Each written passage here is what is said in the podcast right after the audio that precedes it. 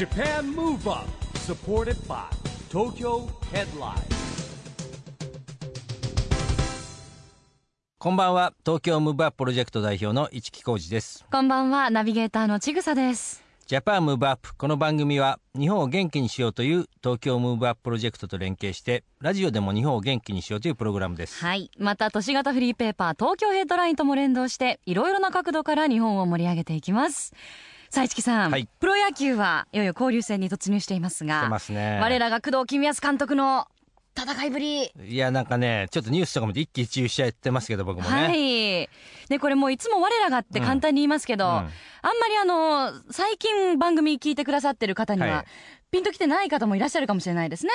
実はあ以前ね。えーマンスリーゲストのねそうなん工ですよ。藤さんやっていただいたとい毎月ご登場いただいたはお友達もね、紹介してくださってゲストに呼んでくださってたんですよね、ちょうどですね、えー、6月6日、はい。放送日ですが、はいはい。東京ドームに来ておりますね。あ工藤公康ジャイアンツと戦っております。わあ時間的にはどうでしょう？もう終わったね終わったどうでしょうね。ねえ、まあ、これからますますプロ野球も熱くなっていきそうですが、今夜のゲストも現役時代はペナントレース熱くしてくれました。元ヤクルトスワローズの宮本慎也さんです、はいあの宮本さんはですね、えー、PL 学園高校のね、えー甲子園で有名なから同志社大学それからプリンスホテルを経て1994年ヤクルトスワローズに入団されたんですけれども、はい。まあ、守備の名手として有名ですよね、うん。ヤクルト3度の日本一にも貢献しましたし、ゴールデングラブ賞も10回ですよ。10回そしてねあとねアテネオリンピック、僕もあとね見に行ったんですよ。北京オリンピック。日本代表のキャプテン務めてたんですよ。二度務められたんですよね、すごいですよね。そうです。2013年にはですね現役を引退されて、はい。今野球解説者をされてるんですけども、えー宮本さんもですね2000本安打達成しておりますしね。名球会ですよ。今日はいろいろとお話をお伺いしていきましょう、はい。この後はいよいよ宮本慎也さんのご登場です。 JAPAN MOVE UP。SUPPORTED BY TOKYO HEADLINE。この番組は東京ヘッドライン。アンファーの提供でお送りします。JAPAN MOVE UP それでは今夜のゲスト野球解説者の宮本慎也さんです。こんばんは。こんばんは。よろしくお願いいたします。よろしくお願いします。ようこそいらっしゃいました、市木さんとはいつ頃からのお知り合いなんですか、振り返るとあのですね僕らって夢の課外事業にえー現役時代にですね古田さんと一緒に宮本さん来てもらったんですよ、あれ何年ぐらいもう何年前ですかね、あれ。もう10年は前だと思いますね。10年は絶対前ですよね。はでそうそうあのー古田さんがえ。ああ見えてちょっとね恥ずかしがり屋で一人で行くの嫌だから宮本さん連れてくって言って最初ね、お誘いいただいてつついてきてもらって、はい。でそこからあのヤクルトでやる時はですね一応お二人に来ていただいたりしておりました。い。はい。もうペアでセットになったわけですね。ゴールデンコンビですよすご贅沢な。いコンビですよね。ね。そんな理由だったんですね。僕知らなかった。最初ねいや古田さんが俺一人で行く行くの嫌やなとかなんか言い出して、誰か連れてってもいいです。かあちょっとほらお関西だから、はいはい。大阪弁で言ったんですよ。あそこ面白くて中井美穂さんもやってもらったんですよ、あ、そうなんやって。るんですよ。中井美穂さんも最初行くまですごい大変で、私に先生なんか無理って言ってこれもできませんあれもできませんって言ったらもう楽しかったとか言って次からできますみたいになってもうね似てるんですよなんかね。そんなところが。似たものはい夫妻なんですね、はい。でも素敵ですね。でもあの宮本さん現在は野球解説者としはい。てご活躍ですけれども、今年のペナントレースは今のところどうご覧になってますか？うーん、まあ、セリーグは全部あんまり強くないなとういうんイメージですね。パリーグの方がなんか強いなというイメージで。なるほど優勝候補だったオリックス、広島がこけてるという。うんまあ、面白い。そうですよ両党両党もねこけてますもんねなぜかそうですね。オリックスはちょっと監督も休養になっちゃったんで、結構大変だと思いますね。ねあんな大補強したのにもオフに そうですね。読めないですね。であの DNA がすごい大躍進していたり。そうどうですか？僕これ意外なんですけど DNA がなんでこんな強いんだろういや、あのー怒られます。怒られちゃうけど。怒られます。僕もあの、あそこまでとは思わなかったですうね。ん。すごい勢いですよね。やる前は僕も最下位予想しちゃったんで、え。中橋さんに怒られそうです。ー いや中田さんこの間テレビで、はい。いや今のは大丈夫。今のところだからとか言ってたんだけど、ね、どいつまで続くかっていうのは結構強いですよね今ね。交流戦をうまく抜けるとちょっと結構頑張るんじゃないかなと思いますけどね。なるほどね。でもこう予想外の展開になると面白いですよね。そうですね面白いですね。はい。うんソフトバンクホークスの工藤監督の戦いぶりはいかがでしょうか？どうですかねあのー もっと勝っていいんじゃないですかね。うーん。はい。だオリックス、対抗馬のオリックスうが、ん。あれだけこけてるので、多分、工藤監督も、もうちょっと勝てないかなっていうふうには思ってるんじゃないですかね。意外最近良くなりましたけど打線が一時期ことダメでしたよね打線がね。そうですね。まあ、ただ、よそから比べると打線いいのでいねや。確かにね。いや贅沢ですよね。そう確かに。ピッチャーもいいしはい。バッターもいいしね。はい。なんたって松坂投げてないんですよ一回もまだ。ああ。そうですね。それでね。それでこんな戦ってるんだから。はいね大したもんだと思いますよ。うーん。我々もやっぱ力入ってしまいますよね。力入るっていうかなんか こう心配になっちゃいますね見て勝手に身て内の気持ちになっていやだってこう作るやっぱほら監督って表情も作るじゃないですか。そうですね。ニコニコしてるけどねもしかしたらねあのすごくこう心と顔は別でねうん。こうハラハラしてたりするんじゃないかなって気がするじゃないですかなんか。うんもうなテレビでなんかねしまったなみたいな顔見てるとうん大変だなみたいな。やっぱり監督の表情って現役時代やっぱ気になりましたか？宮本さんも。そうですね。だからまあ、あんまりこう、一喜一憂されると、ちょっと、僕はあんまり嫌だったですね。うん。その、うん。あの、もともと最初入った監督が野村監督なので、あはいあ表情出ないですまあよね、もう何にも、あの、辞める前のその楽天とかだったら、ホームラン打った人を迎えてたんですけど、ええ。僕らの時は一切ベンチの前出てこなかったですから、えホームラン打ってる時に資料を見ながら次のこと考えてる方だったんで、ー、ああだからその、まあそういうのが監督というイメージがすごく強ないので、やっぱりこう采配結構細かく出るんですか野村さんは、でもちろん出ますし、ええ。その出なくても監督がえこうしてほしいなっていうことができなかった場合は、うんすぐ呼ばれてお説教ですね。え試合中です、もう本当に。こうちょっと来いって言われて、ー、えベンチの前で、その監督の前でええ立たされて、ずっとー、なんか。小学生みたいですねいや、本当そうです。えーで、まあ今の頃はじゃ無理でしょうけど、ええもう僕らはもう萎縮しまくってやってました。は相手とやる前に野村監督と試合するみたいな。でもすごいそんな萎縮する中ええ勝ち続けたら優勝しちゃったわけじゃないですか。でもやっぱり言う通りにすればっておかしいですけど、ええ。あの監督が望んでるようなことを僕らができればええ。勝てたんで、あなるほど。だから、まあ、その怖かったりうん。その口うるさい部分は当然ありましたけどうん。でもやっぱ勝てるんで、うんまああんまり消えていきますよね文句とかも。えー、宮本さんでもこう立たされたこと何回もあるんですか？いや若い時なんかもうほとんど本当に早く早くやめないかなって思ったぐらいですね。あの今考えたらもう少しね、えやっておきたかったなと思いますけど、ええもう毎日毎日怒られるんで、ああなるほどね。早くやめないかなって思ってたんですけど、ええでももう本当に野村監督のおかげですけどもね、えー。なるほどね。あのやっぱ守備の名手と言われたね宮本さんなんですけども、はい、まあ、そんな中でこうなんか守備の哲学ってあります？自分の中で。うんまあ、基本的にはそのピッチャーが打ち取った球をうん。確実にアウトにするとはいいうのがまずはいい内野手で、まあ、ファインプレーとかも大事じゃ大事なんですけど、えピッチャーが打ち取ったって思った時うにん。確実にアウトにするのがまず基本で、まあ、とにかく、まあ、何でもこう打ち取ったって思えるように見せたかったですねピッチャーが。うん。なるほどね。ギリギリのプレーするよりかはギリギリのプレーなんだけどうんそうじゃないように見せてあげるというふうにはしたかったですよね。うん名手だから言えることですよねこれはね。やっぱりね。そこまで気が回らないですよね。やっぱりこう打球の予測とかもするんですか？こうはい、あのースコアラーがすべてデータ取ってくれるので、え。まあ、例えば A とせん A っていう選手が三遊間に多いってなると、うん。まあ、そちら側にある程度ポジショニングして、あとはそのピッチャーの球とバッターのその振ってる感覚で、あ、こっち飛んでくる、うーん右飛んでくる、左飛んでくるっていうのはええ予測して動きますけどね。なるほどね。さすがですねやっぱりね。ね。あとね僕はどうしても聞きたかったのがあの全日本のねはい。えーキャプテンをやられたわけじゃないですか。はいはいはい。あのオリンピック出てるわけじゃないですか、はい。2回はい。あの時のどうなんですか？ププレッシャーとか雰囲気とかいうかいやーもうあのー逃げれたら逃げたいぐらいの。えーいや プロ野球選手でもそんな感じますよやっぱあり、のー結局僕らは4年間かけてチーム作ってないので、え前年に調子いいやつをパッと集めて、ーうん。で、まあ言ったら野球界のために行けみたいな感じなので、えじっくりチームを作ってる時間が4年間あれば、うん。いろんなこう、まあ、気心知れたりとかもあるんでしょうけどもなるほど短期間1か月2か月うでん。その気を合わせてチームとして成り立てせないといけないので、うん。でまあ勝てっていうところでいうとやっぱプレッシャーは相当かかりましたね。なるほど。なんかミーティングとかも当然あるんですよね。そうですね、まあやっぱり僕が印象に残ってるのはアテネの方がうん。えオールプロで初めて行ったんで、えはい。まあ、あの時っていうのはミーティングのタイミングとかももう全然分かんなかったんで、うん。まあ、たまたまハマった時はありましたけど、やっえぱりこう、まあ、一流選手ばっかりなんで、はい。言うこと聞くのかどうかっていうのがまず第一の心配ですよね。はい。え実際いかがでしたか？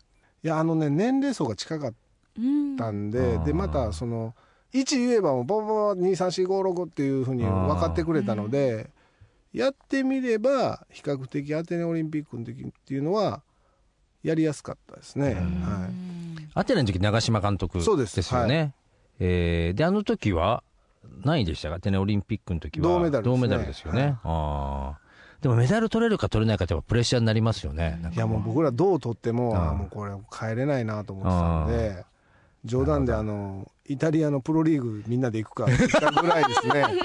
もう日本帰れないぞっていう話をしたのは覚えてますね。えー。なるほどね。キャプテンとして心がけてたことって何かあるんですか？まあ、結局金メダルを取らないといけなかったので、うん。そこにどうしてやっていくかあとはまあなんていうんですかね主力選手でやってきてる選手なので、うん。そのプライドを捨ててもらわないといけないところもあるし、うん。やっぱりプライドを持ってやらないといけない部分もあるので、うん。そこはすごくこう尊重してあげながらうんっていうのはすあの、まあ、気は使いましたね。なるほどね。あ僕はあの北京オリンピックは見に行ったんですよ、はい。北京まで、まあ、はい。星野監督でしたよね、はい。はい。でちょうどあの野球が今はまあ2020年ね復活するかしないかって今話してますけど、あの時点ではねああそこが最後だったんで、はい。見に行ったんですよ、はい。残念ながらちょっとメダル取れなかったんですけど、なんかねちょっと高校野球に通じるっていうか、うんなんつなんていうんでしょう戦い方がはい。なんかこう表現できない甲子園っぽくないですか？なんか。ねまあ、一発勝負一発勝負だから。なんであやっぱり、まあ、北京の時はね本当にうまくいかなかったので、う本当に申し訳ないなと思うんですけど、あのまあ、北京の方が年齢層がすごい空いてたんで、ん。あそこは非常に難しかったですね。なるほどねああの宮本さんこの番組はですね、はい。オリンピック・パラリンピックの開催が決まりました、はい、えー2020年に向けて日本を元気にするために私はこんなことしますというアクション宣言をですね、はい、えーゲストの皆さんにいただいてるんですけれども、はい、えー今日はですねぜひ宮本宮本さんのアクション宣言をお聞かせ願いたいんですが、はい、えー2020年を目指して、えー日本を元気にしていくために東京オリンピックに野球ソフトボールが種目に入るように協力する。はい。ありがとうございます。はい、なんか最近あのキャッチボールする、はい。あのできましたよね。プロモーションビデオみたいな。あトンネルズからなんかこういろんな人が出てきて、最後。あの今球場で流してますよね。はい。長嶋さんさんまで出てくるって。そうですね。あれすごいですねあのキャッチボールの。なんで俺出さへんのかな？ほんまですね。あ本当ですね。まあそれは冗談ですけど。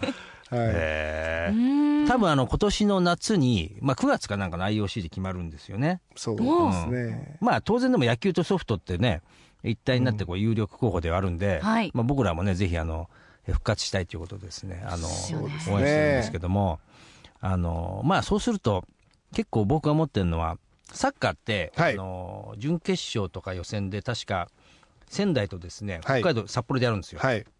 で野球が復活すると野球ソフト復活するとまあドーム球場あるじゃないですか。はい。だから勝手に多分福岡とかはい。大阪とかね、はい。名古屋とか行くんじゃないかなと思って、ね、あの東京ドームもありますけど、ね、そうすると、やっぱりほら基本的にまあ東京開催なんですけどね。計画がそうだ仕方ないんですけどもね、なんか全国が盛り上がるんじゃないかなと、うん。日本で野球ファンが多いですしね。そうですん。ねそうその時は宮本さんじゃあ今度現役じゃないんですけれども、はい。どうしますかね。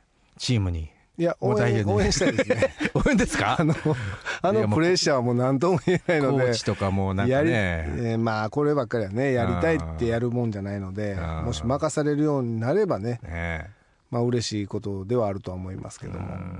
楽しみですね。ね本当ですね、でも、あのー復活した時にちょっとルールが変わるとこあるんですよね。な7回7回戦になるかもしれないみたいな話があったりとか。のもあっえーてですね。もうそうなると野球とちょっと今までのあれともう戦い方も変わってくるんで、そうですよね。2回減っちゃうとだいぶ変わりますよね。け結局ねなんかあの IOC から見たらこう時間が長いとか、ええスピーディーとか見てそんな話になってきて、やっぱね世界全体のルとまたね違うんだよね。はい。という部分があるかもしれないんですがそうですね。まあでもねぜひ復活してほしいですね。ですね。でまあそのやっぱね子供たちもねいっぱい夢持ってますしね。はいでですね宮本さんとねはね最初話したんですけれどもあの、はい。夢の課外授業っていうね小学校行って、えー先生してもらうっていうのをやっていただいてですね、え2回ほど行ってもらいましたね。はい。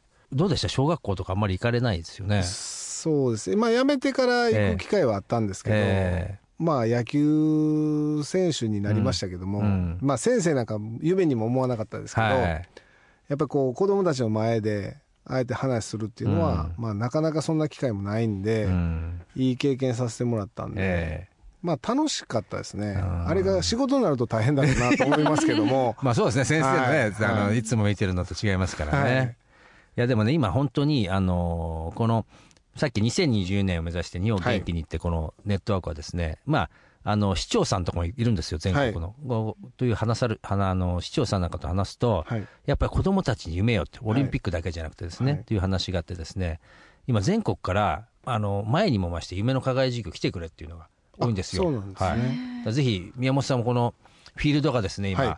まあ現役時代より、はい。あの広がったというか全国的にこうそうですね。移動されてると思うんで、はい、ぜひですね宮本さんにもまたはい、喜あん小学校に行っていただければと思いますんで、ぜひはい。よろしくお願いします。よろしくお願いします。お願いいたします。こちらこそ。さあまだまだお話をお伺いしていきたいところなんですが残念ながらお時間が迫ってまいりました。すべ、えー全てのゲストの方にお伺いしているんですが、はい。ぜひ宮本さんの若さ元気の秘訣を最後にお伺いできればなと思います。若いかどうかわかりませんが。いや若いですよ。おかしいです。今やっぱ野球やめて、うん。じゃあ何が趣味ってやっぱゴルフんで、なるほど、うん。まあしょっちゅう行ってるんですけども、え。まあ本当楽しくてしょうがないので今はゴルフですかね。なるほどね。しょっちゅうっていうのは月にどのくらい行かれてるんですか、何回ですかね。八えー？週23行ってますね、えー。週23回？はい。今どれぐらいで回るんですか？まあ大体80から85ぐらいですね。ああうまいですねね。ちなみに市木さんは？僕115でしょうね。僕ねゴルフ歴20でしょうねってでしょうごめんなさいちょっとなんかボソッと言ってんの聞い歴はてるんで。だけは長いんですけど、ええなん淡白なんかね執着心がないからダメなんですかね。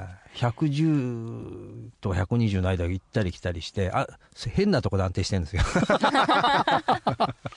もう一声でもスコアね減らしたいですよね。よくしたいですよね。常々思ってます。常々。100気持ちは前半とかぐらいまでね。いや100切りたいですよね。もうだって25年以上やってるんですよだって。25まずいですよ宮本さん歴はもうもうプロ入ってからなので大体20年ちょっとぐらいですね。あー。でもそんなに通われるとはもう相当今じゃもうハマってらっしゃるだって毎日試合してたんですよだって。まあもちろん現役時代はねそうなんですけど。ねうんだからまあシーズン中はあの現役中はオフシーズンしか行けなかったので、うん。昨年1年間行けな初めて行けるようになって90ラウンドしたんでね4日 ,4 日に1回ですよね。すごい。すごい。ああのの嫁さん呆れてますけど。あー。あの現役時代にあのに日ハムだった田中幸雄、はい。彼ゴルフ大好きでそうですね。オフになったらほとんどゴルフとパチンコしかやってなかったっていう。すごかったですよねでもね彼は。田中さんはそうですね。田中幸雄さんはめっちゃうまかったその回ね。プロゴルファーより飛んじゃうんだもんだって、ええただびっくりしちゃったもん。はあでもやっぱりポテンシャルがねもうアスリートのいやもう野方ですから球選手はだってやっぱ違いますもんね。ミート関係ありますよねやっぱねミート。やっぱあると思いますね。ん2000本安打ですよ。ね確かに。じゃあ今の目標はさらにスコアをとか思ってらっしゃるんですか？そうですね、えー。やっぱりこうまあ3回4回行ったら1回ぐらい70代出たい出したいなっていうすごい。にはなりたいですね、でもやっぱり生き生きしてらっしゃるのはいいですねはい。常に目標を持って、これからのご活躍も本当に楽しみにしております、はいありがとうございます。えー本当に今夜はどうもありがとうございました、はいありがとうございまありがとうございました。今夜のゲストは宮本慎也さんでした。Japan Move Up ここでアンファーからのお知らせです。時の流れはすべての人に平等で年齢を重ねることは誰にも止められません。だからこそ人はいつまでも美しくありたい健やかに生きていきたいと願うのです。しかし見た目だけでは本当のエイジングケアとは言えません。体の外側はもちろん内側のケアをすることが大切なのです。アンファンは医師やさまざまな研究機関との連携を通じてその両方の側面をケアする商品を開発。美と健康その無限の可能性を追求し提供することで世界中の人々の人生を生き生きと輝かせます。Japan Move Up 今日は野球解説者の宮本慎也さんに来ていただきましたけどもいかがでしたかちぐささん？いや貴重なお話伺いましたね、現役時代の野球あまり詳しくないくせにねもう。お気持ちとか。いえいえいえすごい興味深く。うん伺いました。野球はでもやっぱ工藤さんがいたからちょっと勉強したんでしょ？いやでも私小6から中3ぐらいまでは、うん。一時期野球すごい好きな時代がああそうってそう。なよく父に連れてってもらったんですよ神宮球場とか。ヤクルトなのでじゃない神宮球場そうなんですよ。ちょうど宮本さん94年入団でいらっしゃいますから、うんあの現役時代生で見てなんでさっきその話しいなかやちょったんですかご本人に言うのもなんかあれかおこがましいかなと思ってなんかアピールが強いかなとヤクルトファンじゃないですかじゃあ。そうなんですまあでもヤクルトと巨人も申し訳ない。両方とも好きだったんです。えあそうですか。ははい。い 東京人にありがちな、はい。えーでも大変貴重なお話ありがとうございました、さあではここで毎月第2第4月曜日発行のエンタメフリーペーパー東京ヘッドラインからのお知らせです現在23区内を中心にカフェや飲食店など様々な場所に専用ラックを設置し約35万部発行しているフリーペーパー。東京ヘッドラインが来週月曜日6月8日に発行されます。最新号ではこの番組の先日の岡山での公開収録レポート記事やプロレスラーの真壁闘技さんのスペシャルインタビュー。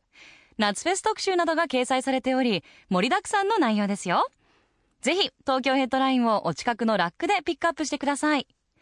配布先は東京ヘッドラインのウェブサイトやアプリをチェックしてくださいね。ということでジャパンムーブアップそろそろお別れのお時間です。次回も若さのヒントたくさん見つけていきましょう。はい。オリンピック・パラリンピックが開催される2020年に向けて日本を元気にしていくヒントと仲間をどんどんどんどん増やしていきましょう。はい。ジャパンムーブアップお相手は市木浩二と。ちぐさでした。それではまた来週Japan Move Up supported by 東京ヘッドラインこの番組は東京ヘッドラインアンファーの提供でお送りしました。